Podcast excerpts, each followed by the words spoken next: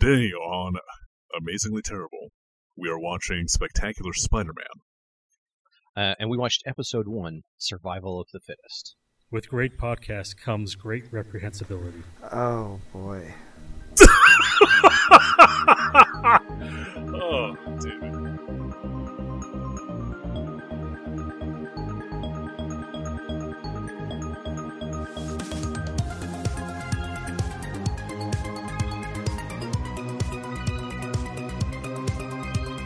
You're listening to Amazingly Terrible, where we dive into our misspent youth to mine old cartoons for comedic gold. I am Adam. I am a reformed wolf trainer living out the last of his days in Seattle. I'm Matt. I'm a, a pre alcoholic. Uh, I'm Derek, and I don't know what to say to that. I'm David, and my job is never easy. That's true. That's true. Mm, that you is got true. you got to wrangle this bag of cats that we call amazingly terrible.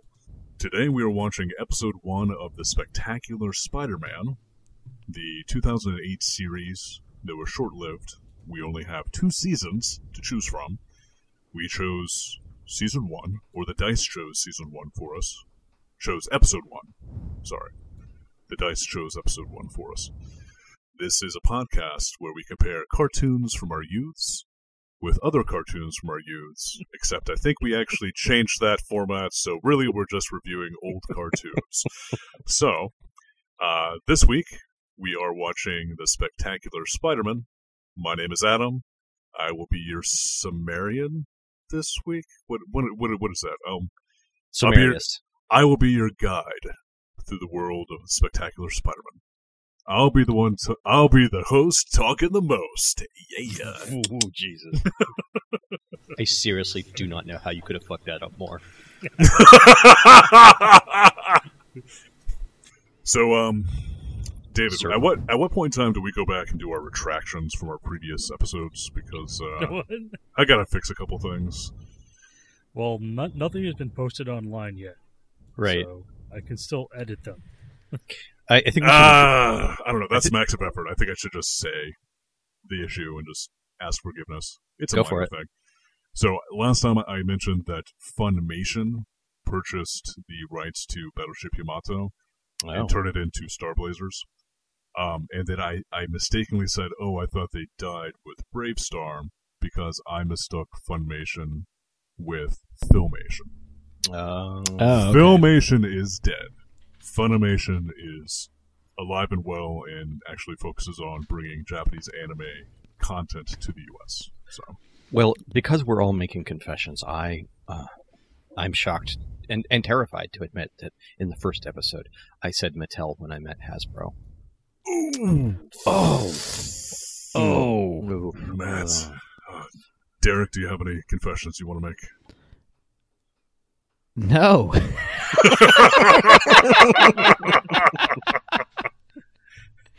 oh my god. Like these are such deep dark confessions. Should we? I um, do I do have my uh, my audacity set not correct right now and I have this like double fucking loop going on in my headphones, but I can deal with it because I'm a fucking trooper. Should we? I do about, I do know um, about the setting though that will get rid of it. Okay. So, And a I big don't deal. have anything to confess because I've just been re-recording my lines and replacing everything I fixing say. 'em. nice. I love it. I I do appreciate when you add those little moments of clarity into the recording, where you, where it's Yeah, actually just like, oh, by the way, guys, we're talking about some guy turning into smoke Right. Yeah. because we failed to mention it when we're talking about it. We, No, we no, jumped no, right to the no. joke. No, Yeah. we, we, we, we cut out like a whole bunch of stuff where we did talk about it. Yeah. Um, so the other thing we should t- probably talk about is our format change. Yes. David, do you want to do you want to give us a little insight on why we've decided to change the format of the show? Well, we just seem to naturally gravitate towards separating out these shows when we are doing two into we do one show and then we do another show. So we were, weren't really getting any benefit out of doing two episodes and on one podcast. Also, they were four hours long. And it was taking us six hours to record each of them. So, but that's not today's episode.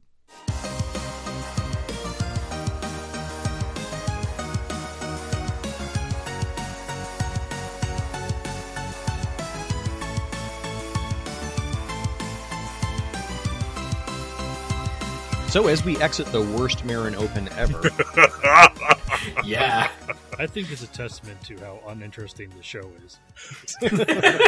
Yeah, I- I'm gonna have to agree with you there. I Uh, am on the bandwagon of this was a boring show. Oh, Uh, God. easily. So let's go ahead and start our review of the spectacular Spider-Man 2008 television cartoon. It's Spider-Man. Who doesn't know Spider-Man? Well, I did Yeah. say as an episode one of a Spider-Man uh, series, thank fuck they didn't redo the origin story. Yeah. Oh god, we get we had true. we got to That is see it in a flashback, and that was fine. I was completely happy to see that. We got Was to it a see full the, flash? spi- the, the the spider bite was in a very quick flashback. Oh yeah, Yeah, But we we didn't have to hear the Uncle Ben dying. yeah. This whole Which is cartoon like assumes, like, really assumes you know the mythos. Yeah, Which is right off the, good. begin- the start. Yeah. because I I I don't think even Batman has been redone from the beginning the, way Spider-Man has.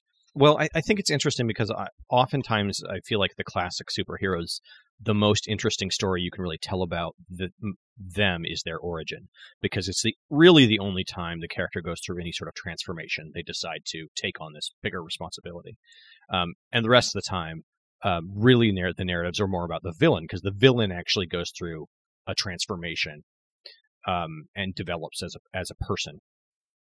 All right, let's get right into it. We Let's open it. up on a creepy spider crawling across some sort of web that is stretched across a crack in a building that is taller than the entire Manhattan skyline because it is overlooking the Manhattan skyline.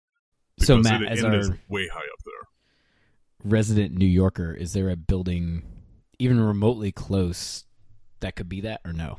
This is no, no the, This the view we're seeing like we're looking up from the south southern tip of uh, of the Manhattan Island, uh, and there are no buildings out there in the ocean. The only thing that's out there is Liberty Island, and that's kind of in the wrong place for this to work. drone So we, we then pull into a narration that's being started by somebody named Peter Parker. Well, there's an Um, abrupt tone change. Like it starts with like this creepy vibe for literally Yes. like two seconds, Yeah. and then we snap into Some sort of like high paced action parkour type thing taking place. right. It's Yeah. it's radical wild. he's in like this blue and red spandex suit, and then suddenly he starts like shooting this like weird strings out of his hands. Yeah, Oh, he's got jizz hands. He's got his hands. He's just running across like buildings and doing flips and diving. He does announce that he is the spectacular Sp- Spider-Man. yes. The Spider-Man. Okay. See, I, I didn't get that because they didn't actually explain anything about this guy. He just sort of shows up and starts swinging around. It's crazy. I thought he was uh, some type of flying squirrel because he had that membrane under his Yeah, eyes. he's, he's got like armpit He's got the the arm Yeah. brain. this this Spider-Man character, he's actually looking around. He hears an alarm go off, and he's like, "All right, about time. I get to go, get to go do something." So he then Get jumps off from the action. building, dives into traffic, shoots his strings, jumps over to some building called the Jewelry Center. Two bad guys pop out on the roof. They're carrying bags of jewels. They're looking around. Literally like enormous bags of like raw loose gems. just just gems, yeah. Yeah. And that's when Spider Man shows up. And, and Spider Man is basically saying to one of the guys, Marco, hey, this is the third time I've beaten you this summer. Um, and as soon as he said that, I was thinking, why the fuck did they go out on the roof if they knew that Spider Man was there and this guy's already been gotten his ass kicked by Spider Man like three times? Uh, but it, there is a reveal as to why they do that. They are bait. There is a reveal for that. Yes. we do find out that they are being watched very closely on a live feed by none other than Keith David, Yes, the evil Keith David the And evil his hen- Keith David. and his henchman, the Forehead. He is the liaison for the big big man or big guy. Uh, big- I'm calling him. Big Quote- guy. not the kingpin. He is. What do you mean, not the king? Okay. He's not the kingpin. We don't know that yet. Keith David and the Forehead are spying on Spider-Man via a live feed. But in that live feed, they do see a few things in the fight. The craziest part of the fight is Spider-Man has developed a brand new Spidey signal Mm. that he shoots from his crotch. Yeah, he's a spotlight. A giant red spotlight that just looks like Spider-Man's face, and it's coming off of his belt buckle. And he even asks Marco, "Hey, what do you think of my new Spidey signal? Is it a bit too much?" And the answer is yes. Oh yeah, What, what the fuck is he going to use that for? Well, if he's ever in trouble, he needs to su- summon Spider-Man. He can shout it into the sky. Spider-Man loves gimmicks in this in this for incarnation. He loves gimmicks. He loves cheap shit, and uh, he it shows that you know maybe he's new at this and he's still kind of like spitballing cr- wacky ideas. Uh, it could also be that uh, this was the um, product tie-in that they were going to sell these Spider-Man Oh. flashlights, um, but I doubt that because I don't think they made toys for this. Yeah, it would have been kind of strange if they did, because this this was a very short-lived series. Um, they it turns out, uh, just to get into that real quick, since we're kind of organically there, this is a 2008 cartoon uh, that was released on the CW. Uh, it only lasted for two seasons, primarily because uh, the second season they released on Disney, and this was when Disney purchased Marvel Uh, and Sony Pictures actually owned the rights to Spider-Man, as everybody knows. So it was Sony that was making these cartoons, and since it's now on the Disney Channel, they said, no, we're not going to keep making them because there was just too much conflict there. So, so we find out that Keith David, Keith David, has been uh, watching, looking for Spider-Man for quite some time. He's called for the Enforcers, and then we cut to the opening credits. yes, it, which is Fuck. set to uh, the most boring Blink 182 song I have ever heard. Was this Is it really Blink 182? No, Because I would, I would, Oh, I would believe it if it was because it seemed it seemed so bland and it seemed so like gimmicky yeah, that I would have assumed that like some band, like an actual real band, came up with it, and they were just not really into the uh, idea of working for Sony, but they couldn't say no to the dump truck of money that was pulled up to their house. So they just sort of, Spider-Man like, phoned it in. Spider-Man definitely has a history with like the edgier end of a palatable pop rock, um, but this was very not not exciting. Yeah, this was Yeah. a weak song. It was a weak song, and this was by far the best part of the episode. have Um, we have we reviewed a, a show that's had a good song? Yeah, Jem and the holograms, Oh God, I hate Me and that my one. friends are gem, Gem girls. girls. I've, I've been singing that for like weeks now. So There's also a lot of really bad typography in the opening credit montage. Oh, I'm, I'm thinking specifically when they when they uh, talk when they throw spectacular up there a couple different times and weird type arrangements. Oh yeah, Yeah. The, overall, the show feels more like late '90s stylistically than it does Yeah. mid 2000. But the main the main takeaway is for the Spider-Man song is the chorus of "There's Spider-Man, there's Spider." Wait, no, what is it? Yeah, that sounds right. Spectacular, spectacular Spider-Man. Yeah. Specta- spectacular, spectacular Spider-Man. And that's and that's it. Just repeat that over and over again ad nauseum, and then you got it. So that Uh, is then one- very late. one one thing I did like about the song though is it is played in an off key, so it is like it's like one of those flat songs that goes flat instead of sharp. So it, it's kind of it's kind of more like noise than it is music. it's kind of more like suck than it is anything. Yeah, Right. and I kind of dig that. I hate it. Anyway, we we get through that, and it's it. That's I think you're right. That is probably the best part of the episode. It, it's very um um. It, it, there's nice transitions, but terrible typography. Yeah, I think And then the, we the best imagery we have is the like the last part where you have Spider-Man like land on top of the camera, arches his his uh, chest back, and then throws himself forward, spraying his his semen strings from his wrists into the camera, just spraying it all over the camera. Just Okay. jizz So- webs. Uh, we then um, we then cut to Peter Parker's home with his Aunt May. And we- we do a close up on his face, and actually, this is the point where it lost me entirely. I and I don't know why, but this particular style of animation bugged the shit out of me. Exactly. The yeah. the, the lack of pupils was killing me, and and it, it it's stupid. It's like the stupidest thing. It's one of those like weird uncanny valley things, but like I. It, it completely took me out of it, and I like couldn't pay any attention to the series because nobody had fucking pupils. I kind of liked the art style. I felt like it was a little more stylish than your usual, uh, you know, bog standard superhero cartoon. So I enjoyed that. But his nose was drawn really, really weird. Yeah, it's like a shoe. Yeah, it has like yeah, a notch it's like in a it. Yeah, it's like a W, Yeah. yeah, like a yeah. flat W. Um. Anyway, we learned that we learned that um, Aunt May is running out of money. We do. And um, Peter Parker overhears this. We, we find out in this scene that Peter Parker, or Spider Man, uh, his uncle passed away, which I guess his uncle and his aunt have guardianship of him for some reason. Um, but his uncle Oh, passed Jesus. away, and his aunt has no money, and his aunt loved his uncle, but she thought he was an idiot. Um, so he then pretends like he didn't hear it, walks in, hits on his aunt, really fucking weird, really fucking weird. Uh, hits on his aunt and then leaves to go to school. And as he goes to school, we like hear the, the inner dialogue of him talking about, oh, now we got to worry about money, but I'm not going to let that get me down because it's my first day of school. Yeah, because he's feeling up. And then we do one of, I believe, two. Oh, the transition. scene transitions, Yes. which Where the sp- very very creepy scene transitions where you have the the picture, then you have the skittering sound of spiders, a mass Thousands of of spiders. crawling across the screen, and then the the screen after they cross it is the new fade in, is the Hmm. next location.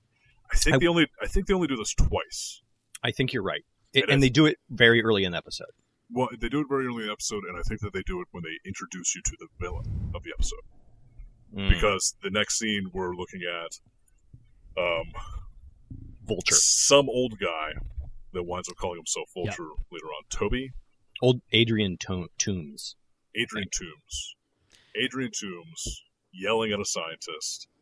The scientist is like backing away, freaked out by this old guy, and then Osborn steps in. I, I just want to point out this is our second scene with a no-name stand-in, just so one of the main characters can talk to someone else. Can throw exposition out. Yes. Aunt May talks to a nobody. This guy's talking to a nobody scientist. Yeah. So, we, So was we come to was find out.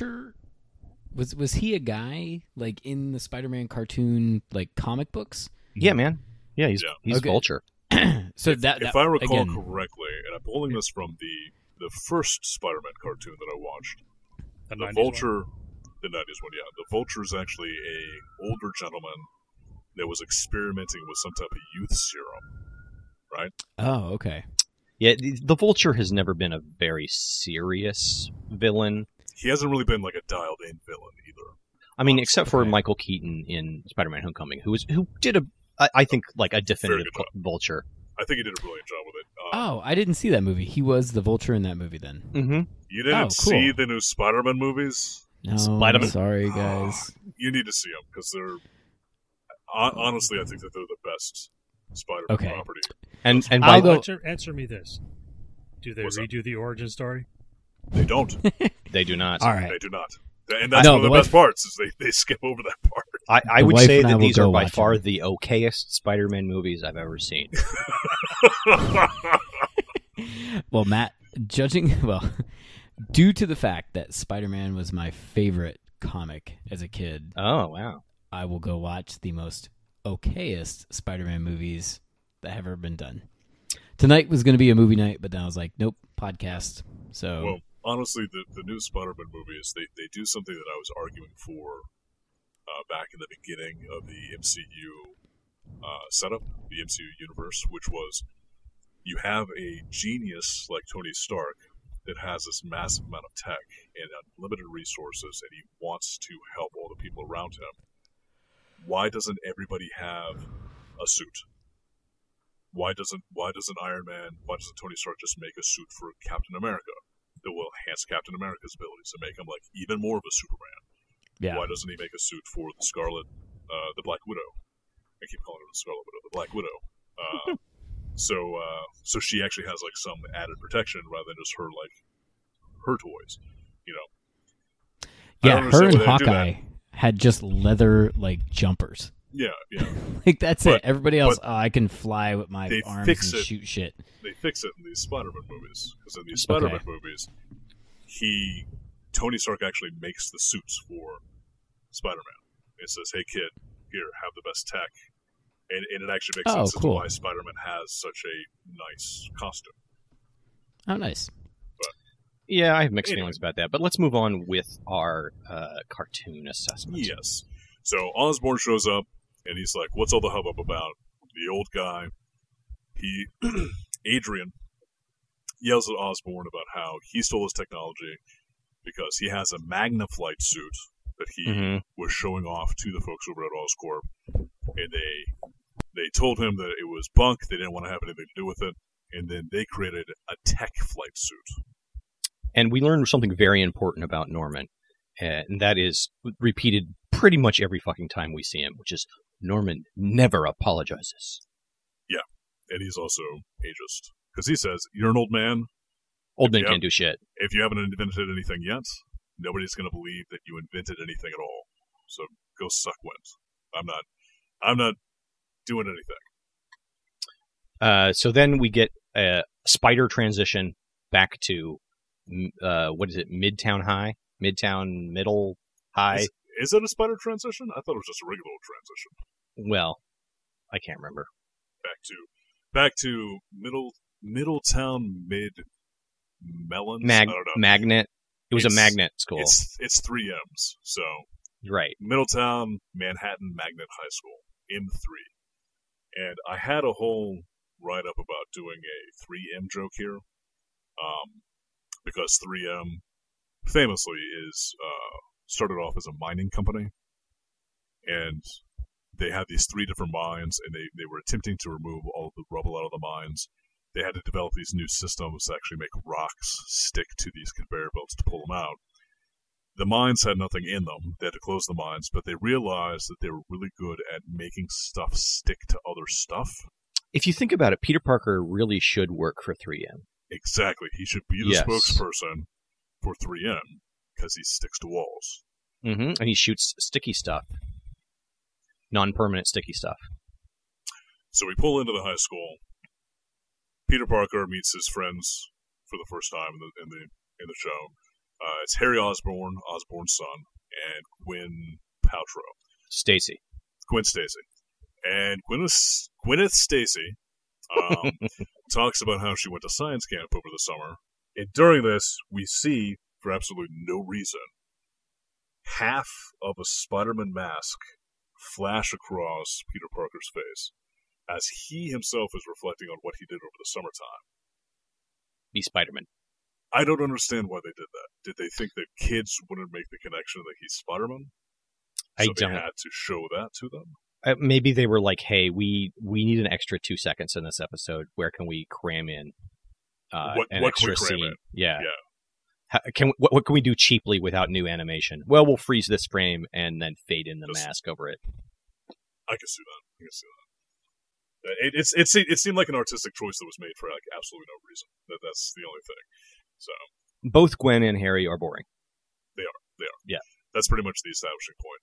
So uh, Peter Parker ignores them to go talk to the prettiest girl in school because he Oh, he- is now determined that he is no longer going to be Peter Parker, the geek that got stuffed in the locker over uh, sophomore break, but rather Spider-Man, the heroic character, and he's going to bleed that over into his everyday life at school. Yeah, and Spider-Man wants to bang Sally the cheerleader. He wants to bang Sally, the giant alien-eyed blonde cheerleader. Yeah, with a um a Long Island accent. Yep. And I gotta tell you, Sally has got the coolest fucking boyfriend. Mm. And I think that he was actually the best character in the entire show. He is the only one that is like nuanced or unexpected in any way. And redeemable in some fashion. So, because Peter Parker hits on her, she rejects him, as you would expect to happen in a, Angrily. uh, in a kids' TV show. And then her boyfriend shows up, and and Spider-Man or Peter Parker um, sputters, "Oh, I I didn't realize that you two were dating. I'm sorry." What's his name? Dwayne? E. Grant or something. I don't know. Grant. Yeah, Dwight Dwight. something. And and the boyfriend is like, "It's cool. It's cool." Whatever." Yeah. And and the girlfriend's like, "What do you mean it's cool?" And he's like, "Well, do you want to date him?" And she says, "No." And he's like, "Then "What the fuck do I care?" And it's like, "Yeah, that's Yeah, actually like a, a healthy attitude to have." at Yeah, he point has a lot of self confidence. It's just not threatening him in any way. Yeah. I mean, it, it is emasculating for um for Peter, but uh he seems It like is, a well rounded individual, Yeah, exactly, exactly. and he's not unkind then- to Peter, really. Of all the things that can be kind of dissected in this episode, I thought that that scene was was very modern, very Yeah, yeah. It's a Well, you know. only Whoa. that one little a- interaction, because then we go into the interaction with Flash, which Yeah. feels like every bully scene ever in any. like from like the 1980s. yeah. yeah, right. Yeah, Um. So Which- Flash bullies him. Yeah, it, it pushes him over. Um, uh, one of his pals it's like crouched behind Peter Parker, and this is when we cut to the scene of uh, uh, Charlie's enforcers because we have a uh, talk box in the middle of a warehouse sitting on a chair uh, And- with Keith David's voice in it, talking to a bunch of random people that have shown up. And they're like the shittiest village people. They're like a They are. cowboy, a lumberjack, and a pimp. And they're just like cheap, zero thought stereotypes. One right. of them was a pimp, wasn't Yeah, so they, they had cowboy, the his name is Montana. The lumberjack, I think his name is Montana. Hawks. And then the pimp is named Fancy Dan. And um, Fancy Dan. Honestly, this was insultingly boring and and lazy. Yeah, it was. Uh, basically, the Keith David said we have been tracking Spider-Man's uh, uh, movements all summer. It took us that long to figure out how he or where he's been moving throughout the city. I now want you to go hunt him down and squash him like a bug. Yes. Cut back to Middletown, Manhattan Magnet High School, 3M, and 3M is uh, basically letting out a class, and Gwen and Peter Parker are being held after by the teacher because the teacher has an exciting opportunity for them.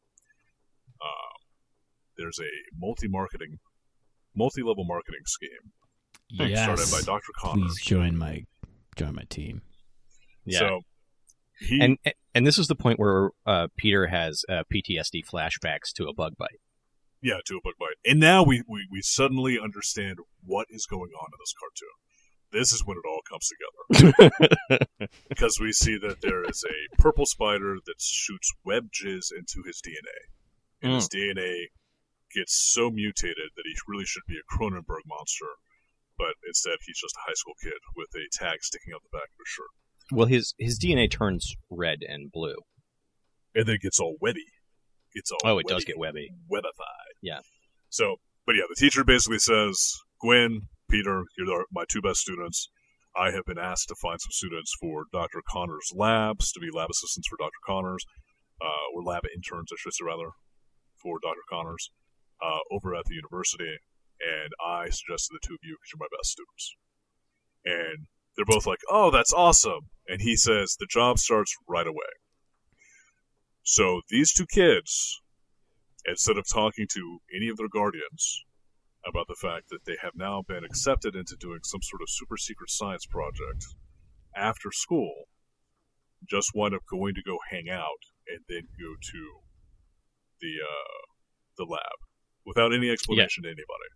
And, and also, this seems acceptable from a administrative standpoint from the high school. it's it, it just seems odd to me that, the, that anybody in high school would be okay with a teacher propositioning students and then the students basically going with the teacher outside of a school setting or doing something the teacher told them to do outside of a school setting without any guidance from their guardians, without any permission from their guardians. It's bonkers to me. Well, we uh, we also get another spider transition. This is our second one. Yeah, this Um, is the second Spider-Man transition. Fade across, and then we get to the best suit-up scene ever made. Yeah. The vulture is getting dressed in his outfit, and it's all in green. It's all in green, and, and he puts on the gauntlets, and you hear like a and then he's obviously wearing just a jacket, and he closes the cloth jacket, and you hear what sounds like pistons firing Mm-hmm. to actually like close it up. Like the sound effects do not match anything that he's doing right now. I will say he- though that the sound design overall, I think in the episode was maybe the strongest overall element of the cartoon. of The sound cartoon. design Yeah, was pretty good. I can see that. I mean, a lot of it doesn't really match up, but That's true. Yeah, uh, but it, but it was good. It was cool sounds. Like they actually did create some some pretty interesting sound effects that went along with it. So, but suddenly the vulture's all suited up. He's in green, and then we transition back to uh, Peter Parker going over to Harry Osborn's place, um, and hanging out. And while they're hanging out, uh, Peter Parker reveals to Osborn, uh, "Hey, I'm poor.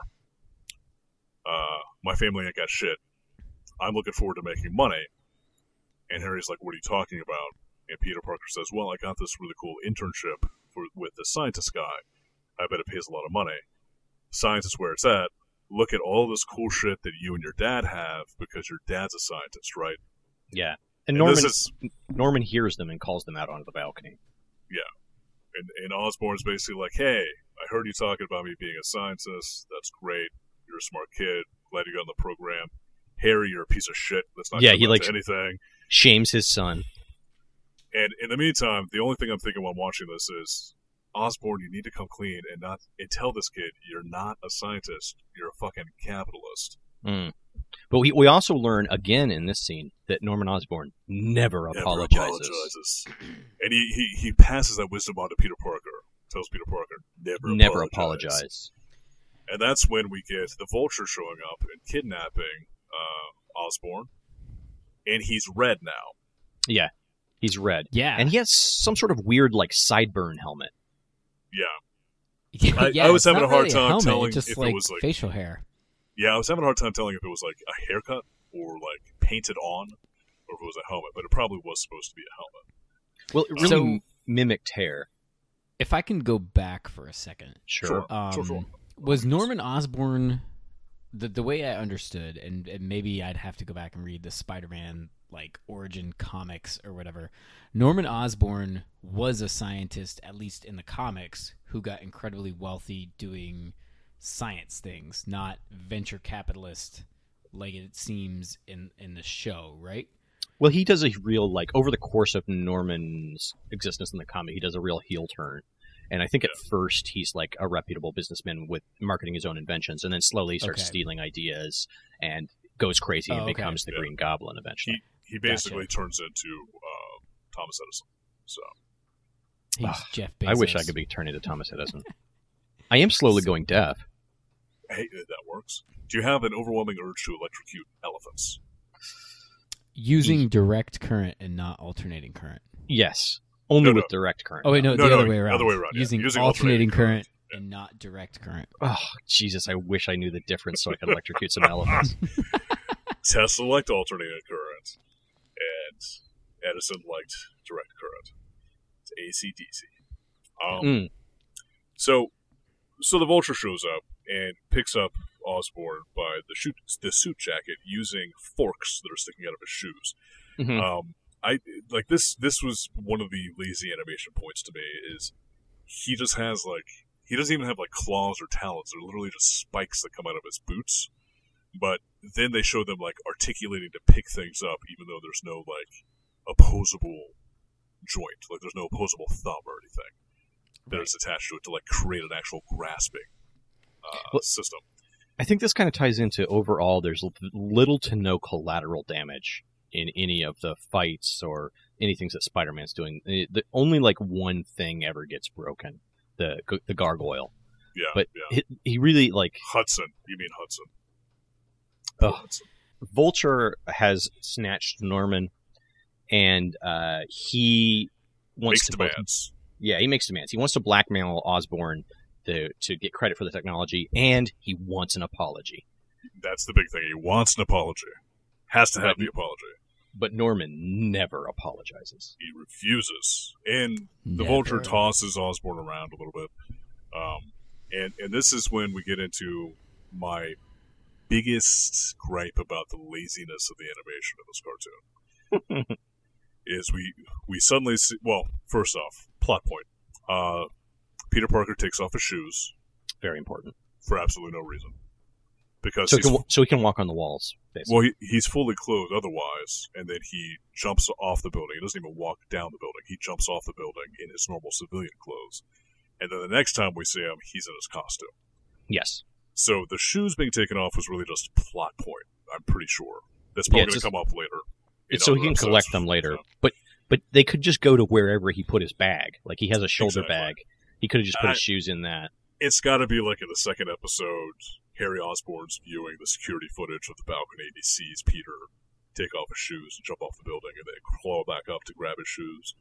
So he, I'm, I'm sure that I'm sure there's going to be like a, a future plot point associated with that, but I, I do not care enough to figure it out. So I think that's giving a lot of credit here. yeah, it could be, it could be. I think so as well. So the laziness of the animation. We see Spider-Man zipping around the city, uh, web slinging, if you will, to coin a phrase I just came up with. Uh, he's web swinging around the, the city by slinging out his webs, attaching it to buildings, and and his the motion of his swing, like the actual like pendulum motion of his swing, does not line up with the speed at which buildings are passing him by. And He's he's, He's essentially also- flying. he's also like like mo- his arm movement is variable, but his speed is maintaining the same. And it's like the the the trajectory, the, the physics of this, the actual geometry of of the lines of him shooting out his web, the area behind him moving, and his arm movements was so fucking out of whack. So so out of sync with each other that it, it, it, it stood out like a sore thumb to me. you get mad at the I don't know stuff. I I know, I know, but it it was just pissing me off because as I'm watching, I'm like these lazy ass animators, because he'll just be like swinging with one with one web, talking, talking, talking, and then suddenly he'll be swinging with like four different webs in the same motion just because he has to do some type of activity, and it's like the, What about the was same, he swinging backwards? Yeah, yeah, and he's, yeah, he's swinging back, and then and then like he he he eventually gets a hold of Norman Osborn, and he's passing Norman Osborn between each arm because he's like swinging with one arm, and then he passes him over to that arm, Let's go of the web, shoots with the web with the other arm, passes him over to that arm, shoots with the web, and it's it was like unnecessary movement, but at the same time not enough movement. yeah. It, It's it felt it felt like they really needed like they were like we really need to do something with this scene. Like we need to make this exciting somehow. Um, because the dialogue is terrible. He, he's like Yeah. he's doing his his trademark Spider-Man wit, and it is It is embarrassing. horrible. Yeah. Like below dad joke level, like, Like- stepdad joke level. like in, in most Spider-Man property, there, he's supposed to be the smart alecky kid that's throwing out quips, and it, and it's supposed to be somewhat endearing. In this entire episode, Spider-Man just comes back as a total entitled douchebag. Oh yeah, yep. and and I but also like an incredibly uh, needy and insecure one. Yeah. Yeah. I was not digging it. Anyway, we're about at the halfway point. Uh, Um, we wind up seeing uh, the Vulture's like, "Who are you?" Norman Osborn's like, "Who are you?" Spider-Man says, "I need to get a better, better publicist." He then um, he drops takes- Norm. Takes Norman Norman, Osborn and throws him at a black female police officer because Spider-Man's racist, and mainly because I think she was the one that the the police officer was saying uh, Spider-Man's a menace. Mhm. Everybody, all the crooks that he rounds up, gets thrown back out on the street because obviously they would because there's no due process. So No witnesses. what what's the whole yeah what's what's what's the reason for this guy basically just creating havoc in the city? So she gets tossed norman osborn. She says what's going on? Norman says get inside. We'll talk about this inside. And that thwarts the vulture. Although there was a great there was a great uh, exchange between norman osborn and the vulture where norman osborn says adrian what are you doing? And adrian says i am no longer adrian. I am the vulture like you called me and Norman Osborn yells back, I called you a buzzard, you fucking idiot. You can't even get your name right. That was um, that was an example of the kind of standout wit that you can expect from the spectacular Spider-Man. From the spectacular Spider Man. Um, anyway, uh, so that that ends the the fight scene sequence, chase sequence, and Peter goes on to the lab to to Connor's lab with Gwen Stacy. without shoes. He is now Yes. back in his regular civilian attire without shoes, and we get introduced to Eddie Brock. Um, and in this version of Spider-Man, they're friends, and Yeah, the exact conversation that that they have with Eddie Brock is, Eddie, what are you doing here? Eddie says, I'm Connor's uh, teaching assistant. Not bad for a freshman, eh? Or not not bad for a pre-frage, eh? I think he says just Frosh, but Frage. yeah, I Does- think it, he I think it. it's Frosh. You're right. there's but a Uh, there's a And then Spider-Man says, Peter Parker says, Eddie Brock's a freshman. And Brock says, a college freshman. Why? Do you miss me in high school? And it's like this entire di- horribly awkward, stupid dialogue we throw in here just so you know Eddie Brock's a college student. and he seems to be That's like a he's like a good guy bro for some reason. Who is Yeah. Eddie Brock? Venom. He eventually becomes a Venom. He becomes Oh, so he, he's He- the dude who becomes the astronaut who goes to space. Nope, no, no. Eddie, Yeah. that's that's Flash. Eddie is actually the uh, like low rent Peter Parker because he's constantly chasing after Spider-Man, trying to get photos of Spider-Man. He's a- Oh. another freelance photographer for the Bugle that is like Peter Parker's arch nemesis, and then eventually he gets the Venom suit and becomes Venom. It becomes Spider-Man's nemesis. Um, So Okay, I, I figured he was a. Again, I read some of the comics, but I'm definitely not up on them as good as you guys are. Like I figured he was a dude who is important to the story. but- honestly, I'm not as good on the comics as I am the cartoons, movies, like all the all the like other intellectual property associated with Spider-Man. I'm, I'm a little bit more familiar with, but the the Yeah, comics no. I've only read a handful of them. no, I, Well, they've I rewritten it so many I- times. It's a, it's a hot mash. Yeah, absolutely get it. Like I just figured this guy was a, a major character. Like the exchange between them was was so much that you're like, hey, this is a guy who's gonna be he's gonna be recurrent through the you know through the series. Yeah. Through the, the But I do like this reimagining of him because essentially he is scientist Guy Fieri. So He has I'll, I'll- um I'll give you that. he's wearing a black leather jacket. His lab gear is a black leather jacket, and then one of his pant legs is tucked into his boot, and the other one is loose and untucked. I just I, this is important, and we need to notice these things. Uh, Matt, I actually picked up on that as well. Um, and I'm doing this no notes, but I feel like if you are a scientist, you need to be like precisely exact on everything you do, and having one of your pant legs tucked into your socks and the other one not really should like Yeah, they should have thrown him out of the like- lab on that alone. yeah, it's, yeah, it's, like it's a hey, telling sign. Here's Yeah. here's the control group, here's the experimental group, and you can't seem to put your pants on correctly. We're not going to make you the in charge scientist. Well, we and get you're here to have a pants malfunction. we get introduced to uh, Dr. Curt Connors and his wife. First his wife, and then Dr. Curt then Connors. Connor.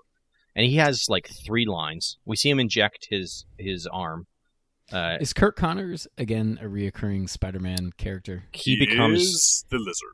yeah he becomes the lizard, and he has a real Dr. Jekyll and Mr. Hyde kind of where he like he's trying to regrow his arm, and he takes these injections, and then is eventually turned Okay. into a lizard creature.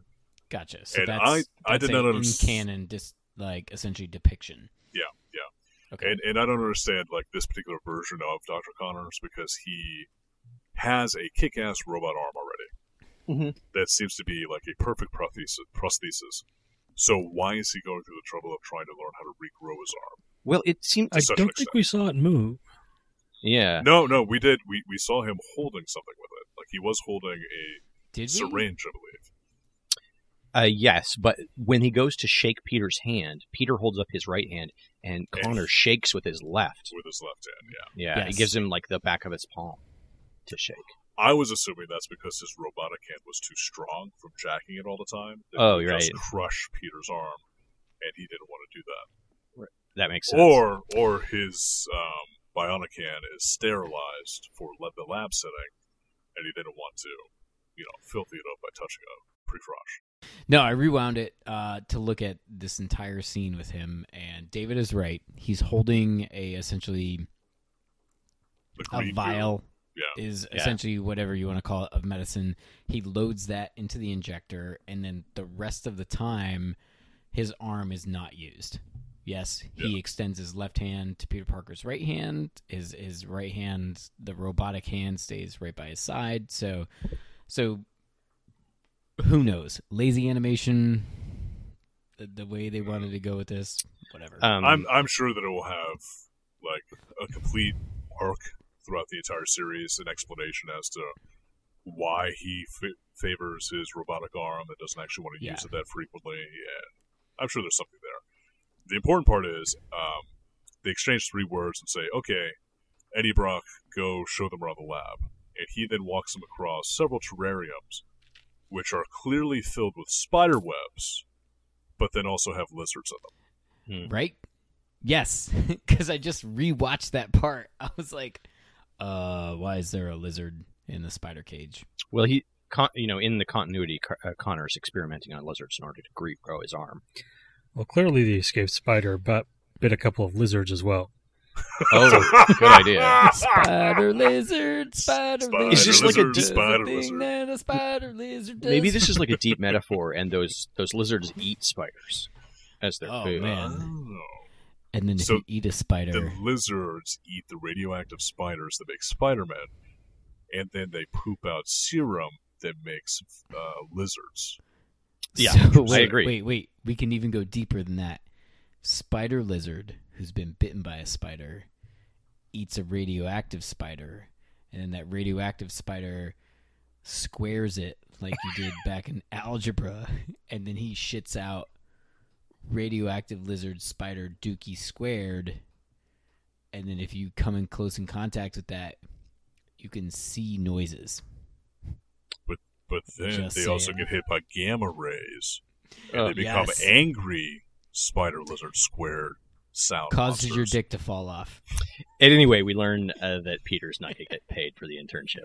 Yep, it is Neither an is he unpaid gonna get laid. internship What up? because who the fuck is going to pay a high schooler in an Right. internship? Right? Yeah. Like, So say, uh, am I going to make eighty thousand dollars a year? No, dude, you're a sophomore. he complains to Gwen, who tells him not to angst, and uh, then uh, she says something will turn up, and then a newspaper smacks him in the face.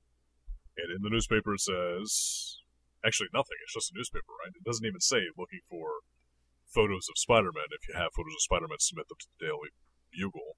It is an says- article ab- about Spider-Man. Yeah, but- it just says Spider-Man menace. And, like that's it. Right. So cut to him breaking into the Daily Bugle. and him complaining about the fact that the security guards wouldn't let him use the elevator. So he has to climb up the wall of the Daily Bugle, the exterior of the Daily Bugle, which I'm sure nobody noticed in New York City Well- of millions of people. Apparently, the Daily Bugle is located in the Flatiron Building because that's what Yes. they're modeling it on. Exactly, so the Flatiron Building. Uh, it importantly has old timey windows that just sort of go up and down, like not actual proper skyrise windows that don't open at all, but rather, Yeah. like a house window. Yeah. and just the one that's attached to the janitor's room, because the rest of the windows are obviously flat uh, pane windows that don't actually open at all. So Well, if I know if I know anything about the union laws in New York, that that was probably a requirement that those windows remain old for the janitor's closet because the janitors union requires that the janitor be able to uh, smoke and urinate out of that window. okay, okay, perfect. Yeah, I was going to ask you about the rules for New York. they have to get a union guy in to change those windows, and it's really expensive. Their quotes are like sky high, and they don't show up. And um, I thought none of the other windows open because they were part of the background cell. there's that too. Well, yeah, there's that. Yeah. So we pull up into the uh, Daily Bugle, uh, where basically we get introduced to. Uh, uh, hold on, Joan James Jameson. Joan Jo- James Jameson. J. Jonah Jameson. J. Jonah Jameson. Yes, I knew it'd get there. Quite thank possibly the most abusive boss Yeah, in the history of Yeah, and, and any media. we and the- basically just get shown this to see that he's a piece of shit. Is really just all it is. Yeah. So uh, and the voice actor here is really he's he's J.K. Simmonsing it up. Well, and at this point in time, uh, getting back again to the lazy animation, I'm pretty sure his eyes change colors. Like at some point in time, one of his eyes is green, and then one of his eyes is brown, and then they turn green, and then they turn like a browner shade of green. And Well, in the co- in the comics, uh, J.K. J.K. Simmons Yeah. lost his eye in the Korean War, and that became he has a glass eye, and that became part of the mythos of J. Jonah Jameson. So, um, J. Jonah Jameson's glass eye um, was uh, lost in during during the Korean War in a knife fight. But that's all because Oh, no J.K. shit. Simmons actually lost his eye. Yeah, it's it's this weird Little China. inception. Yeah, yeah. J.K. Simmons uh, lost his eye in a movie about the Korean War. Yeah, that's what Yeah. I thought. Yeah, hmm it was it was called like Apocalypse Then. It's like the sequel to Apocalypse Now. So Yeah. so hold on. like bullshitting aside, the actor who played J. No. Jonah whatever. Oh no, Matt was just Uh, full of shit that entire time. Yes, that was Oh, um, a fuck. lie. I'm pretty sure uh, J.K. Simmons has two. Has two normal eyes. Yeah. Oh. Not yeah. not to say there's say any that that's not that's that an there's anything wrong fact. with not having two eyes, and not that No. having one glass eye and one eye isn't normal, Matt. No, I mean You're that, being that very just- ableist right now, and that was that was an incredible essentially an incredible side story that I had no reason not to believe, right? like, hey, this actor who's an older gentleman playing, you know, whatever the guy's character name is in the early 2000s in the Tobey Maguire movies, hey, maybe he was in the you know, in not necessarily Korea because he would have been old, but Vietnam, like losing an eye, and I was like, oh shit, I- okay, maybe he did lose an eye. Oh yeah, I mean, and then I, Matt goes, If- "Nah, dude." what would have been more I'm realistic is if we say it is if we said that he lost his eye during the recording of his voiceover work for Portal, yeah, and, yeah. uh, Portal Two. Um, Man, that was that was good, it- Matt. In a there was- was really good. you had me. uh, well, You it, had me it- there I mean, in the first in a half. tragic GLaDOS accident. it, it was based on a little bit of truth. He doesn't have a glass eye, but one of his balls is porcelain. And that Hmm. actually was from the Portal 2 recording because Yeah, yeah. he you was imagine? he was having such a hard time with that recording because there was like a pseudo rape scene between him and his uh, Oh, jeez. his uh, secretary Glados. The thing got turned into Gladys. The thing got turned into Glados. Um, and and he was having a hard time recording that. So while he was recording, it, he was just bashing his right testicle with the sole of a shoe in order to get into character. So yeah, Yeah. exactly. He, he was punching himself in the balls with his fist wrapped around barbed wire. Well, how else do you punch yourself in the I'm never Matt? believing you guys ever again on anything Anyway, whatsoever. uh, uh, J. Jonas and then this Jameson. one time, What what did we get you on the last episode with? There was something we were talking about the last episode. I don't know. Oh, it was the uh, the the American uh, animators redrawing all the Japanese eyebrows on Oh yeah. Oh, yeah. Star Blazer. Yeah, Um, so J. Jonah Oh, Jameson this is so fun. steals Peter Parker's idea to to have photos of Spider-Man and kicks Peter Parker out of the office. yeah. He gets kicked out by the security guards, and then we we cut back to the Osborn penthouse where Spider-Man is showing up to grab Peter Parker's shoes. Right. And it's at this point in time that we see Norman Osborn getting out of his limousine to go home. Uh, his security guards step out first to check around to see if there's anybody there. Another say- nothing person, like a person with no name and no identity. Yep, no eyes, even. And the uh, security guard says it's all clear. And as soon as Osborn steps out of his uh, his limousine, we we hear the vulture off in the distance screaming Osborn because he's going to come and get Osborn. And this starts our like final fight sequence, which stretches over basically the last last third of the show. In which our our three main antagonists come into conflict. Yes, because we have the Enforcers, we have Spider-Man, and we have the Vulture. And it's all like one high-speed chase of the Vulture chasing Osborn, Spider-Man chasing the Vulture, the Enforcers chasing Spider-Man In a helicopter. in a helicopter. That's right, the Enforcers are in a helicopter. A very high-tech, super sleek stealth helicopter, obviously, because nobody hears it. Yes. So they're, so they're basically an Airwolf. and it has a lot of like green laser themed weapons. It has it has missiles that shoot that become green laser nets. It has a regular green laser on it that they uh, that they don't shoot Spider-Man with. They uh, use it to corral him. Yes, and Yep. uh, um, there's a scene here where vulture's flying low over a rooftop. Spider Man has his web attached to one of the vulture's legs, basically just sort of like tagging along for the ride. But then Spider Man starts running across the rooftop. And Mhm. we, we've already shown at this point in time that Spider Man is sticky. And we all know from the comic books that he is super strong. And I don't understand why he didn't just stick to the rooftop to stop the vulture's flight and they just reel the vulture down and slam him into the rooftop. I'm sure I it's mean- for plot purposes. Like any superhero, Spider-Man's strength waxes and wanes per the situation that he's in. Yes, because we do see him fight somebody that's seems like he's just supposed to be a big dude. Yeah. And is losing in the strength department.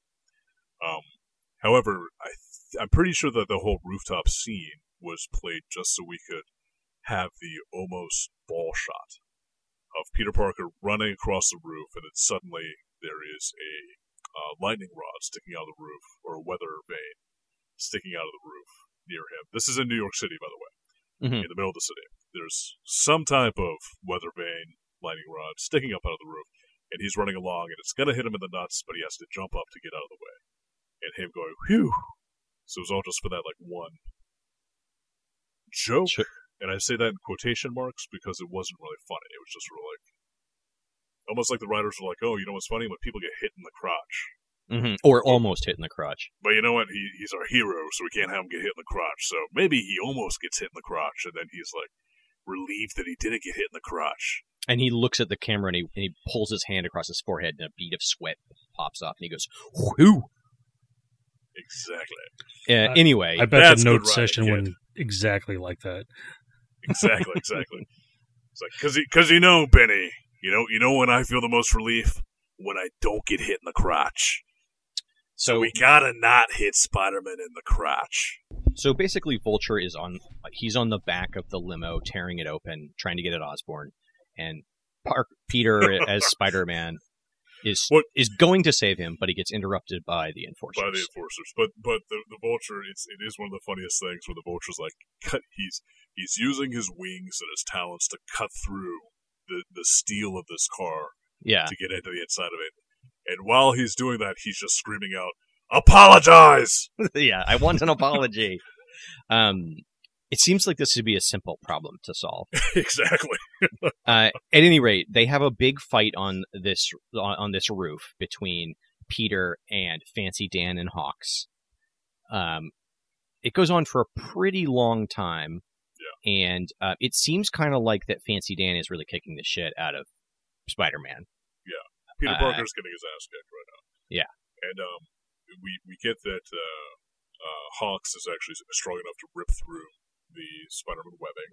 Mhm. and, and Fancy Dan is agile enough that anytime he gets like knocked around or thrown around, he recovers immediately and is able to deliver a kick onto Spider-Man.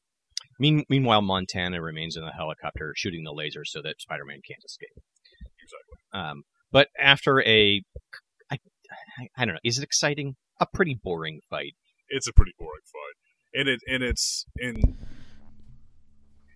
it seems like it's it's really pointless because at the very beginning of the fight, before they even started fighting, they were able to stop Spider-Man and get him off of the the Vulture by hitting him with a like a a, a net missile. Yeah.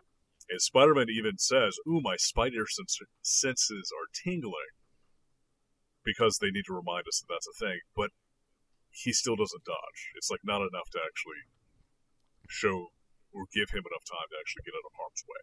So he gets roped up. So they obviously are able to get the jump on Spider-Man. They have superior tech. They really should just kill him outright. Yes. But it becomes pretty obvious that they're just sort of like testing him. They're trying to see what his abilities are. well, Mon- But then- Montana. Yeah, but then during the fight, Montana says, "You're making us look bad." So it's like they're not trying, but they still want to beat him. But well, he- he also says when he's like corralling them, he says, you know, the that the boys need a workout, so that Ox and Fancy Dan, like he's like uh, he has them on a weight loss program of fighting Spider-Man. exactly. Montana seems like Montana- a real controlling douchebag. Yeah, he, he really is just the uh, uh, Jillian Michaels of the group, uh, Right. Trying to get everybody to like lose the most weight as possible. I get it. I get it. um, Uh, but yeah, after after this like quick little exchange, uh, Spider-Man eventually gets uh, Ox taken out by tying him to a uh, tying his hands to a uh, flagpole that's sticking out the side of a building. Yeah, which, and, he, which and I didn't even realize they still had those in New York. I think that they do somewhere. They do. yeah, Yeah. Sometimes they Yeah, put, yeah, even the put financial flags on them. district and, and whatnot. I thought I thought they just like hung laundry off them. Yeah, no, no one does that anymore. People have dryers now. And then Fancy Dan, he just he just wrapped Fancy Dan up in some web and threw him at uh, Ox. Yeah, that seemed to incapacitate him. And then, um, and then he, uh, Spider-Man takes off and it, it continues to get chased by Montana in the helicopter, and he catches up with um, the Vulture, Osborn and yeah, Osborn the Vulture, and um, Osborn yells at his driver to fly. Oh, first Spider-Man jumps onto the Vulture and rides him like a surfboard. And Osborn yells to his driver, drive into the parking garage to get Mhm. cover away from the Vulture. And at this point in time, we can see that the Vulture could clearly just fly into the parking garage, whack Spider-Man off of his back, and still be able to chase down and murder he yeah. But instead, he's like, ah, my only weakness, going inside. Ah, Exactly. And then he yells at Spider-Man that he's ruined everything, so he then turns his attention back to Spider-Man to kill him. Spider-Man sees the Enforcer helicopter and is like, all right, two birds with one stone. Yeah. He, he jumps onto the, the helicopter, hides underneath it. The vulture flies up, sees him there. He then jumps on the vulture and forces the vulture's wing into the rotor of the helicopter. And I'm going to kick it to you, Derek, to tell us what happens when you take out the rotor of a helicopter. Um, so if you take out a single, like on the back end, Yeah. Yeah. yeah, just, just not not the actual, like the rotor is is what's on top, and then Ah. the uh, on the back end is it's not called the rotor, it's called something else. But Like essentially, yaw. what that does, it's called yeah, that Little that rotor? essentially keeps a little rotor. Yeah, Root- sure, Rotor, whatever. rotor. I don't fly those death traps. Anyways, um, so that so that that small propeller keeps essentially the torque from yanking you left and right constantly. In the grand scheme of things, it's going to yank you right, and it's going to build and build and build and build and build until you slam into the ground. So if you if you get rid of one of those blades on one of the tail rotor like assemblies, you're you're fucked. Like you're gonna start augering into the ground as fast as essentially the main rotor, the one that's overhead, that transmission assembly is gonna start to swing the body of your aircraft around and around and around and around. And so yeah, so going in there and going, and then they crash land. Yeah, no, No, they, Well, he- not, not Absolutely even not. crash land. It looks like they just safely land on the he yeah. Montana somehow Right. manages to just land Just on a maneuver. roof, a convenient roof. yeah, And we find out from the, the vulture that without his wings, he can't steer, but he still fly. And Peter Parker, Spider Man, if you will, he says, um, uh, This is pretty impressive tech. You're still flying, even though your wings are damaged. What's up with your hump? And then he he takes his knife hand, like his hand pointed straight out, does a knife hand strike, and strike into the back of the vulture. Clearly plunges his hand deep into the flesh of the vulture through Yeah. whatever mechanism he has on his back, but then just pulls out a piece of the mechanism. And um, right. the vulture then says, "You fool! You've doomed us both." And Spider-Man says, uh, "You haven't been paying attention." I think is his exact. Oh well, wording. no, he says you But- so haven't been paying attention. Yeah. And I Oh, yeah, hate it's myself for saying that. High school. and he then straddles the vulture and essentially like Scissors. like yeah, scissors him, starts like bucking around with him, swinging around. He's obviously getting off on on the vulture at this point in time. Um, and then we cut to another scene that I don't know because I haven't been paying attention. Well, he he uh, he um a all the bad guys get uh, we get a shot of each of the bad guys trapped in webbing except for Montana, and he uh, Spider-Man checks the interior of the helicopter, and Montana has escaped. Yeah. The interior of the pristine helicopter that is landed Right. perfectly fine. The only thing we see is like a little bit of steam coming off of the back rotor. Um, This is one excuse me, instance. the tail rotor. This is one instance when there was good sound design because you could really hear the webbing stretch. It went as he kind of Nice. lowered himself into the window. Nice, nice. Um, did not catch that. and then he uh, then he goes home back to Forest Hills. Yeah. And he says three out of four bad guys isn't bad, and three out of four bad guys. I'm not too sure why he thinks this isn't bad because two of the bad guys are actually like on rooftops where cops would not think to go look for them or do anything to apprehend them. Obviously, they're just going to be cut loose by Montana when he comes back around after the fact. Hmm. And They could starve to Vulture death. is- They Yeah, could or- starve to death. That's true. That's true. I, I, they're probably freed by the same janitors union. I mean, that's why That's they probably true. that's why they could command these sky high rates and, and they have so much clout Right. in the city. exactly. They're actually part of the enforcer squad. They just clean up after everybody. Right. Um, so we then wind up cutting to uh, Peter Parker going home. He sees that Aunt May is up and is obviously worried about him. He's carrying his shoes, so he did manage to get his shoes back at the very least. And Which on is funny because he was missing them the entire episode. the entire Like, episode. and there's So he, and he had gone from Spidey suit to regular clothes back to Spidey suit. So Yep. and, and obviously, Like- once he finished like wrapping up the bad guys in webbing, he Oh, had to then double back to Osborn Tower, where I'm sure there would not be any type of security on alert for a flying man trying to kidnap their boss.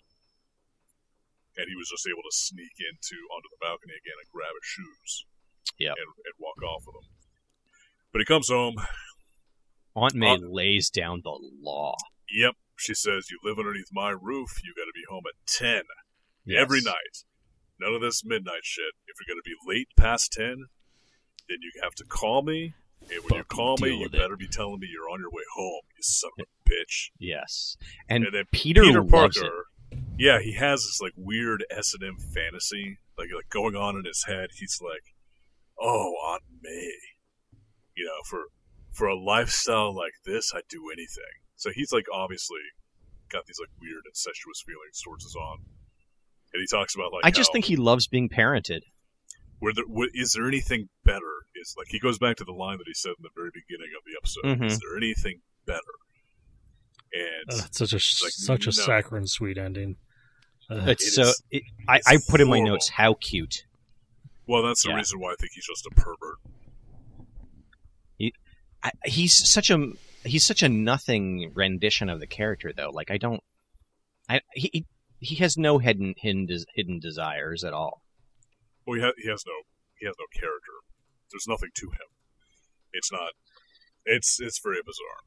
But the episode ends with the Spidey signal being strewn across the, the sky. As we look at the silhouette of all the houses in his neighborhood, we see the sky turn red and then covered in webbing, and his two eyes appear. So obviously, some sort of weird demonic force that's taking over the Spider-Man persona is going to show up in the next episode to actually inject some sort of plot or something into the show. Do you think it's Dormammu? Yeah, Dormammu. Yeah, They're yeah. bringing in Yeah, Dormammu, Dormammu. right away. Yeah, so, yeah. I think I think that's a good call. It's immediately going to jump into the Madame Web uh, part of Spider-Man, which we all know is the best part of Spider-Man because that's when we get Deadpool. So Um. So overall, really garbage. boring. Yeah. I, I I watched it like four times, and I just I was dreading every single time I was watching it just because it's so boring. I wouldn't even say that it's so bad. lazily animated. I'd s- I'd say it's a waste of my time. I think is really Yeah, I would agree with that. to. Like I, I got nothing out of it. Like even even if it was really bad, because we've watched really bad cartoons so far on the show, and we've gotten entertainment out of it because they're just so Oh, yeah. fucking bad. Well, this was it- just sort it- of like this is so milk toast. There wasn't anything to it. yeah, this isn't good bad. It's just bad bad. Like, uh, there's it's not so bad that it becomes fun, uh, and it's not good enough to be very enjoyable.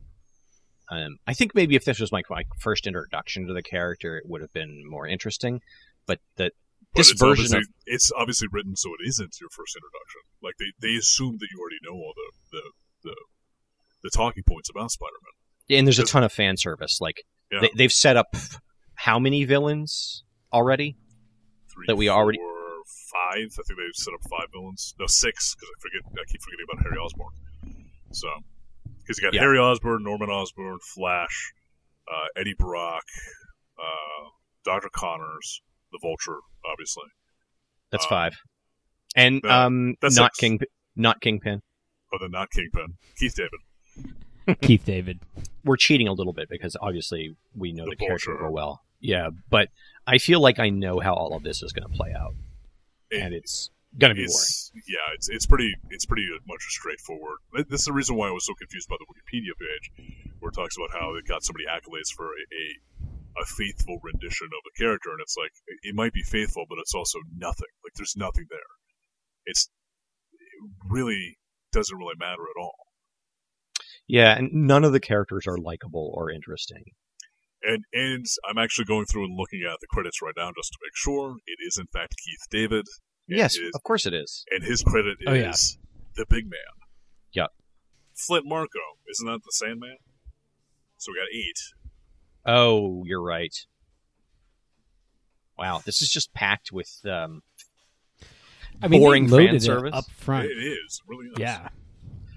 But hold on, before we get into animation style and whatever, like I just like to echo what um with what Adam and Matt said, and that this is one of the first cartoons that we've watched on this podcast. That at the end of the cartoon, I went, I don't really have any feelings. You know, like there's been some that I've watched that I've been like, wow, that's shit. Yeah. And then other ones that I've watched, I'm like, oh man, I'd, I'd really, wow, why why didn't I watch more of that? Why did why wasn't I a fan of that as Yeah, a yeah. kid? This one, I just went, this is kind of, yeah. Well, uh. in all fairness, this is from 2008, so it wasn't really it wasn't really designed for us as kids. I, I'm going to disagree with Adam because I think the animation is actually pretty good. Like the characters are always really well drawn. They're, yes, they're moving them in three dimensions very adeptly. It's definitely high definition animation. It's definitely like very clear cut what they're supposed to be doing. It's just it's just the style for it I just don't like. But you, but you are right. It's well animated. It's a lot more polished than the '90s Spider-Man, No, Yes. very Oh much God, so. yeah. Very much. but so. it's got sort of the the Batman style of art, where people are just drawn very strangely and in an uncomfortable way. I don't think they're drawn very strangely. I think they're drawn very simply. Like that's like I at the very beginning Matt said, "Hey, I can't get over the fact that their pupils That was Adam. Essentially, yeah, uh, that was Adam. Okay, sorry. Like the eye is a circle and then a smaller circle in it. There's nothing other than the iris. Like boom. Brown, green, blue, whatever. Um and I think that actually goes to what David just said is that kind of mirrors the whole like the futuristic Batman and Robin I remember as a kid on Fox Network. And I think that's just the animation style. you mean Batman Beyond, Is is that what it was? That's not what I was. the one where That's not what I was talking about, though. I was talking you're about a 2000 series called The Batman. Yeah, it's much more that style than it is uh, Batman Beyond. And I think that both of Oh, these okay. series, um, th- this is speculation, but they came out after The Incredibles. And The Mm. Incredibles did very uh, non realistic 3D renderings of superheroes, but they did it in sort of a caricature s- style for each character.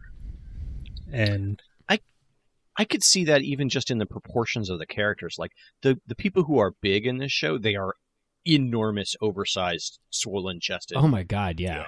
like Just Mister a Incredible. cartoon. so I think they may be trying to emulate that, but they're not quite getting it right. Yeah, I can see that. Yeah, I mean, I, I that's a good call out, David, because I, I d- now that you've said that, it definitely feels like that's an influence. Um, I also think that like when you have this really simple character design, um, it's actually really hard to pull off. Uh, that's why you know the original Batman the animated series is so um, cr- is so stunning because the character designs are very very simple and they do it really elegantly.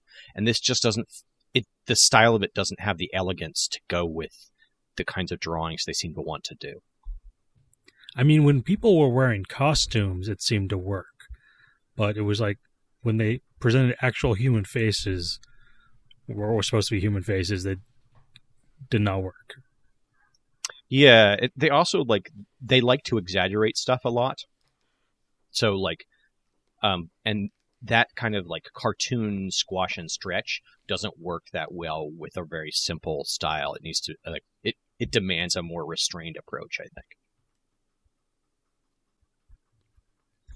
Also, the writing is just so. Yeah, the writing was bad. such a disappointment. Well, like you were saying, it, it was it was like a fan service. I'm actually I pulled up.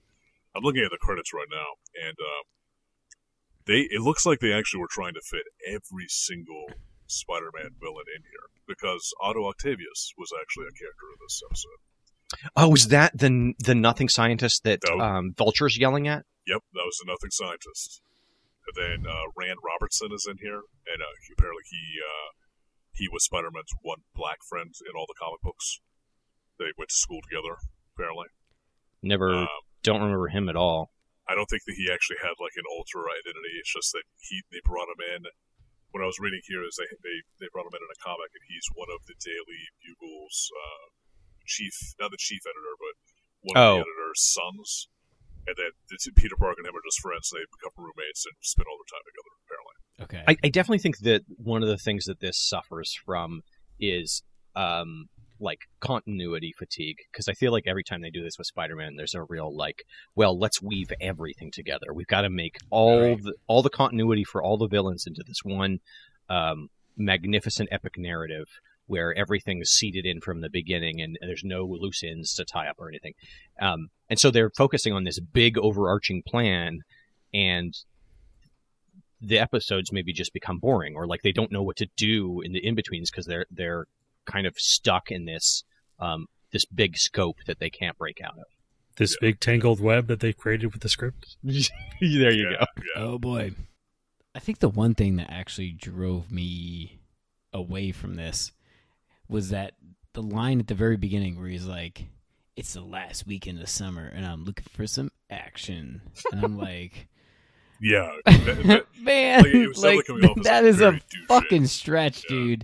it- it's, he kind of sounded like a Like, I get- bro looking to get Right, laid or like I something. get what Yeah. you're saying, but I also get like, ah, it was so bad. Yeah. There's It was so bad. there's definitely so this comes up a lot where uh, comics uh, uh, th- for a long time they felt like to be more mainstream they really had to appeal more to a mass audience like an audience who like of bo- mostly boys who were not nerds like who were into sports and were maybe a little more well adjusted and weren't as interested in the esoteric continuity of Dr. Connor or something like that Yeah, uh, and and Spider-Man is one of those characters that they kind of routinely try to do that to to make it a little more palatable for a mass bro audience, I guess.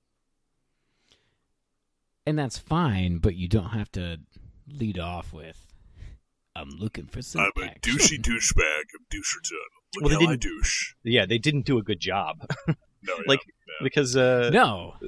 those people, those people, you know, pe- people who are a little more mainstream in their tastes and interests, they don't think of themselves as jerks. As like, you know, that's not their vision of themselves. So I have a quick question to completely break us from this thread. Um, David is since we have redone the formatting of the show. Mhm. Is this now going to be our first episode? Because so far this is the weakest thing we recorded. to be perfectly frank with you. Oh, absolutely. I mean, uh, I, I'd still like to put the first two episodes on as sort of like experimental episodes. okay, Uh, fair enough. it's going to be the first one without a disclaimer at the beginning. So, um, I liked how this one went though. No, Like, no, I no, no. like I- the I- single episode. I think this is a better Like- format. I do think that that, that yeah. uh, David, you did a good job with reformatting it and getting us a little bit more on track and focused. Um, this, is, this is just such a bad episode. Speaking of that, what's next on Yeah. our punch sheet? uh, I think we should take a break. Sounds good. okay.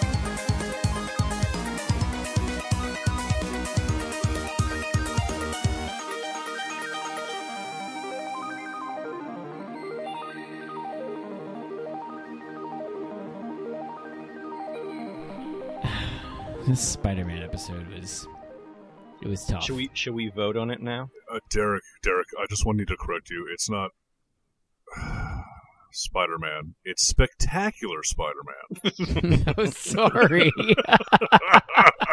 I didn't like it. I'm sorry. Nobody I, I'm really I don't, sorry. think, I don't think you're alone there. like it was just really bad. Like it, oh my god. And the question here is: there enough meat on these bones that we think we could squeeze more episodes out of this shit show, or is it really like barren? I, Oh, I feel dude, like it's bad. very barren. And I'm also saying that because we have seven other Spider Man cartoons Yes, to take a look at and dissect. yes. We we have I would. we're a plenitude. We have a multitude of riches. There is a murder of Spider Man. What's a what's a compendium of Spider Man? A web, a web of Spider-Man. So this is we have a web of Spider Man. So I am very happily ready to excise, excise, exercise, excise this this one Yeet. banal, Yeah, uh, mediocre milk toast, white bread Spider Man. Yeah. I also vote. I'm voting Spider-Man off the island. Same. It's unanimous. Then. So spec- Okay. excellent. Thank you, Dave. It was so bad. it was so bad. I think that in the future we might want to. Oh, here's what our Patreon should be, or or you can. Um, eventually, we'd like it if people would just pay us to bring shows back from the graveyard to force us to, re- to to force us to kill them again. It's torture. Uh huh. Oh god. Yeah. No. So they get to go in and, and well, I mean, think so far we've really only gotten rid of Star Blazers and Spider Man, and we really liked Star Blazers, and we Yeah, we almost sort of nothing Spider Man. Like we hated it so much that we just sort of nothing it. I I have written down So- in my notes. I inexplicably hate this. right. It so, It's kinda true. So There, bad. there's no like specific reason. It's just No, I mean the animation is. is. much better than the '90s. Uh, Yeah. yeah, I mean, it, the- it, no, the it really the- is. It the is quality, significantly better but- drawn. It should work, and it Yeah. doesn't at all. Yeah, yeah, no. Um, what was I going to say? Should we talk about what happens to the cartoons when we vote them off? Like, do they go to, to do they go to the cartoon afterlife, or do they just go to hell, or or like? I'm Uh, pretty sure that what we're doing right now is we're putting them in a bucket. And Uh-huh. Mike is the one of the reasons why Mike doesn't show up too frequently is he's actually working on the time machine, so we can go back in time and erase those cartoons from history, thus Oh. creating a more perfect uh, line of succession of the good cartoons or the worthwhile cartoons, so we eventually get to the pinnacle of the best cartoon ever. Right, we butterfly affect them out of existence. Exactly. Yeah, Right. And we already know what the most perfect cartoon is, so yeah. Pirates of Darkwater. no wizards. Awesome. Wizards is not a good cartoon. I, I love that cartoon, but it is not a good cartoon. We should do a wizard special at some point. No, I, I think that is one of those like Patreon ones. Anytime we're doing like the movies, I think we have to to do that as like special episodes. Yeah, yeah. Our hordes of fans demand it. Yeah. exactly. Um, So it's really just Dan saying, "Hey, what do you guys think about the Transformers movie?" yeah, yeah. Hey, could you do the Transformers movie? Because uh, I've only watched it a million times. All right, David. What is next on our punch list? Uh, But we did vibes and concerns, right? Mm-hmm. Yes. I think we've Do we sort want of to ask? absorbed that. Do we want? Do we want to say? Do we want to ask the question of Matt? Would you let uh, your child watch this? I probably would let Audrey watch this. Um, it would probably make her shut up for 15 minutes, and that would be fine. Not in And- even and the, no- not even the full runtime of the show. Not even the twenty-three minutes of the show. Yeah. No, no, no. I don't think it has No, the. five minutes. I don't think it has the staying power to do the full 22 minutes. So there's 15 minutes, and the show is so nothing that it's not a bad influence. It's not a good influence. It's just gonna, just gonna Oh, be it a was distraction. just- It was terrible. I guess so. Yeah. Maybe Alright, did- maybe I should be harder on this because so far I've just been like, yeah, she could watch this, whatever. But maybe I should be harsher, not harsher, but you know, I should have a more um, well-developed sense of what's good and bad for my darling child who I want to protect. Um, I'm gonna Eh. say I'm gonna say this is still okay. I should Yeah. reserve my ire for like stuff that's very mean to to women and yeah, sh- shows like yeah, Yeah, yeah. I agree. Derek. Would you let Oh, your future child watch the show? Would you sit down with your future child and bond over the horribleness that is Spectacular Spider-Man? So I'm I'm actually just gonna defer to Matt on this one and say, yeah, I would like small child like it's Spider Man, you know. But uh dude, this episode was it was bad. Yeah. it was it was real bad. And I'm going to ask the question Was there any characters that really stood out to you? And then splice in the talk from earlier about the boyfriend of the cheerleader. Yeah, what was that guy's name? Let's find out his name and then Right? Rand. Rand. His name was Rand. was Rand. Hold on. Yeah. Hold on, I just gotta check here. Voiced by Phil LaMarr. Whoa! Some more like high pedigree voice actors there. yeah, there's for a like lot. for like a random nothing character. So He had two lines. It was a waste of Phil LaMarr. yep, yep. Rand Oh, yeah. Robertson. Um, that guy, I don't think is part of any part of the continuity of Spider-Man. Yeah, he's he was Spider Man's one black friend. Oh, That's, okay. that's that's like really Oh, all okay. it is. Um, yeah, he seemed he's he seemed like an actual interesting character. He did. Uh, I I would have loved if the focus of the show shifted to Rand and we just saw his everyday high school life where he like he stopped Flash from bullying some kids because it was Yeah. senseless. He tried to be the moral compass for like his group of friends and point them in the right direction. And then like him going home and like helping taking care of his infirm mother while he does all of his studying and schoolwork. no, I I, I kind of see so him. go train. I don't see him that way. I see him like in a kind of like hyper enlightened Zen state where uh, he has detachment from the kind of day to day trivial concerns because he he's able to see. th- He's very able to see that Peter Parker is inferior to him in every way, and so he is. He has. He's not. It's very rational and deta- and and almost zen in his detachment. So he's almost like a Buddhist monk in the sense that he has no desires because he understands that he is the source of many desires. I I like that. I think that's a good take. That like it, it's almost the opposite of the death of ego because he has like so much you know ego integrity. It, it it helps him transcend. He knows how worthful he is. That he it lets him um, treat others kindly. So he, he's basically tapped into pure ego in order to essentially astral project, and he is now taking on his surroundings in an omniscient fashion while still being present in the moment. Yeah, he's learned how to asshole project. He just pops out of Flash's derriere. Mm-hmm. uh, it's. I think it's good that we all picked this one guy. Um, I'm gonna say also that um, although I hated him, I also enjoyed uh, Norman Osborn uh, just because of his his dedication to not apologizing. That every time anyone spoke to him, he needed to make it very clear that he didn't do that. which which actually shows that he's over rationalizing. He's overcompensating for something. So probably in his downtime, he goes and sees like a dominatrix, Mm, and he's just constantly apologizing yes, to her yeah. for like all the horrible things that he's done in his lifetime to get it all out of his system. So then he can walk around every day and be like, "I don't apologize. I don't apologize." Right. Well, I, I I think that would be interesting. Also, just like following him through his day to day, where he's like talking to his secretary, and he's like, uh, "Can you cancel my my one o'clock? I, I need to uh, I I need to do do a stakeholder meeting. I'm not apologizing for that. Uh, like just the whole day, very like low key.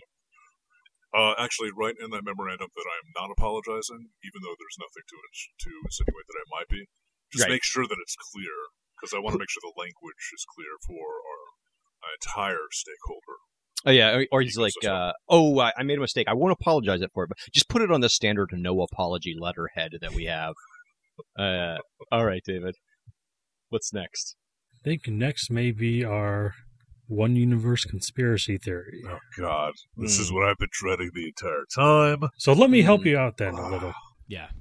So, based on your observations of how uh, Peter Parker reacts to his aunt and the vulture, I'm going to say that he's a geriatric file and make that head headcanon for all future uh, Spider Man. I love it. I love it. Yeah. I thought you were gonna actually like bring a fucking solid conspiracy theory and be like, Peter Parker is actually Wolverine, and I was like, oh, What? And he's like, no, he's just a geriatricophile, and I'm like, yes. I'm just gonna roll that one thing into the next Spider-Man series, and uh, leave it at that. Absolutely. Well, I'm actually going to do a cop out one Hmm. universe theory. So, as we all know, Stampede hurled a planet to, to pass between the Earth and the Moon to use tidal forces to rip apart the Earth. Right. And Jem and the holograms happen to be doing a show in Dallas, uh, in Houston, I should say, rather, uh, at the time when suddenly everybody had to get off planet. NASA stuffed everybody into a rocket, shot them off planet. Jem has the hard light hologram technology with her. Hmm. And in the long travel from Earth to New Texas, there needs to be some form of entertainment. So she makes boring cartoons. So she makes boring ass cartoons Mm. in an almost holodeck sort of a way for people to be able to interact in some fashion and get some type of exercise. So this is really just an exercise program for people to get an upper body workout with the web swinging because this has about the same depth as those exercise video games that you can play every now and again at gyms. Okay, you redeemed it with that last bit. I was uh, not on board, but now that I'm picturing people in like um, uh, those circular track, uh, circular track running track things to do virtual video games, and they're just trying to web swing. just running and then like web swinging. And I mean, that's the Mhm. reason why he takes his shoes off because he, he needs to perform on those virtual tracks. And you have to be able to slide across the surface of those with their Yeah. socks. So I think Sally may be like a child of Riot from one Oh, of his one of his mini conquests. gotcha, excellent. Um, and then uh, I think that's where we left everything, right? I, I have a not- slightly al- I have a slightly most part. alternative theory. And you know, in that, I, I also want to try to weave in like a love story be- between an unrequited love story between uh, Stampede and Starsha. Like Stampede really is Well, they're both like Starsha. eternal. They're they're both like eternal entities, right? E- Exactly. Yeah. Well, I have a slightly different theory. Um, the theory is that um, when Starsha sent the hologram technology to Earth, she didn't just send one, and um, she, when uh, Jerrica Benton's father got the the hologram technology, he built this incredible machine synergy that allows for hard light holograms at at whim to create the ultimate experience, and um, Peter Parker also received the technology, and he made uh, the spider flashlight that shoots out of his crotch.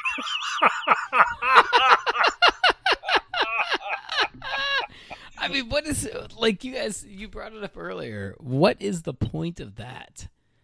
Like, it's not the bat symbol where you're like, "Hey, throw it up in the sky so I- Batman you know, can see." Let's let's do a at quick any point in search here. time, If if we take a look at the web, we actually might we Spider-Man. might be able to find a Spider-Man belt flashlight. the spider dick. like, what if it's merchandise, doing then I think the that explains dick? it. I captured you guys, spider. I don't think it is though. I, I it's a very weird thing. I mean, it's basically a, a weird self branding exercise. right? Let's Yeah. see here. Wiki for Spider-Man. Well, that's what I'm saying. Spider-Man. Like, hey, I just captured these bad guys. Spider dick. Spider-Man Spider Signal, a powerful light emitted from Spider-Man's belt to announce his rival to criminals. It was also used as a light source, allowing him to see in the dark. Recently, after upgrading his utility Oh. belt, the Spider Signal was So able to switch light. into a second mode, which was a UV light setting for forensics purposes, so he can see wherever. Oh, so he he can see his own fucking loads. Yeah.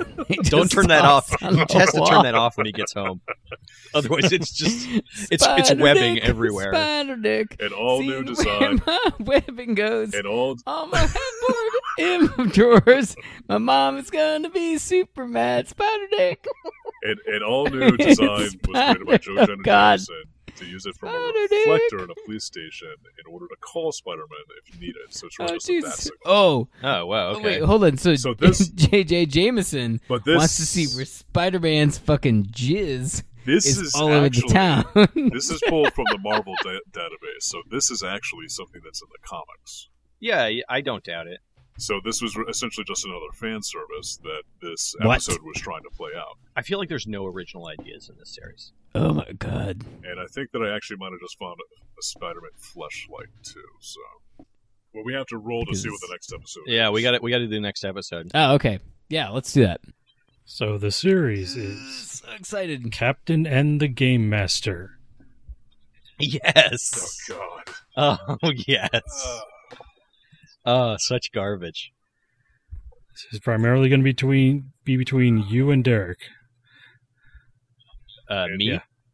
Cause, yeah, because it keeps. Uh, David keeps weighting the dice. Yep. Nice. Because I've done so many. Yeah. Well, you're the you're the best among us. I sincerely doubt that. You're, you're our great. You're our greatest hero. I don't think so. Well, then you're all doomed. Yeah, I'm switching to a D12 so I can weight weight it more. All right, here we go. And it's Matt. Yeah. Oh, nice. When I was growing up, I had um, uh, Super Mario and Legend of Zelda sheets that I was very proud of. oh, nice. I had Star Wars. That's that has more and they were like, yeah, I see they what they were Star like episode four Tatooine sheets, so it was like brown. like it was it wasn't like a good like you know Return of the Jedi or whatever. It was like deep greens and blues or whatever. No, it was episode four, and it was like here's Ben and you know like Luke's uncle and aunt's house brown, and now they're dead. Episode 32. okay. Thirty-two. How are you picking the episodes, by the way? We've already counted how many episodes are in each uh, series. So I just do random Okay. number based on that. Uh, so Oh, okay. the Fair enough. the episode we're going to watch for Captain N the Game Master is Battle of the Baseball Know-It-Alls. Ooh. With the game element, Ooh. Bo, Jack- Bo Jackson baseball. Ooh. oh, I am gonna hate this. Yeah, you are. I heard Bo Jackson knows knows baseball. Bo, Bo knows that- baseball. Bo also knows uh, football. Yes, I heard that. Bo, Bo knows nowadays basketball too. Knows bow hunting. I kid you not. Okay, so I'm going to give you guys some time to do the research on that on that on that uh, Captain N show, but uh, next week the Wildcats. The Wildcats. nice, guys. We've d- we've done it. We've done the bare minimum that podcasting requires. Yes. All right. Uh, I've been Matt Gardner most of the time during this podcast. I deny being David. It, the sense that throughout the entire timeline, once you reach this certain horizon, infinity spreads out into nothingness. I've been Adam for none of the time. And signing off, this is Derek because my friends are really weird. See ya. It's late. Let's throw out this garbage and restart the recording. Amazingly Terrible is produced by David Marks. Music by The Fish Who Saved the Planet.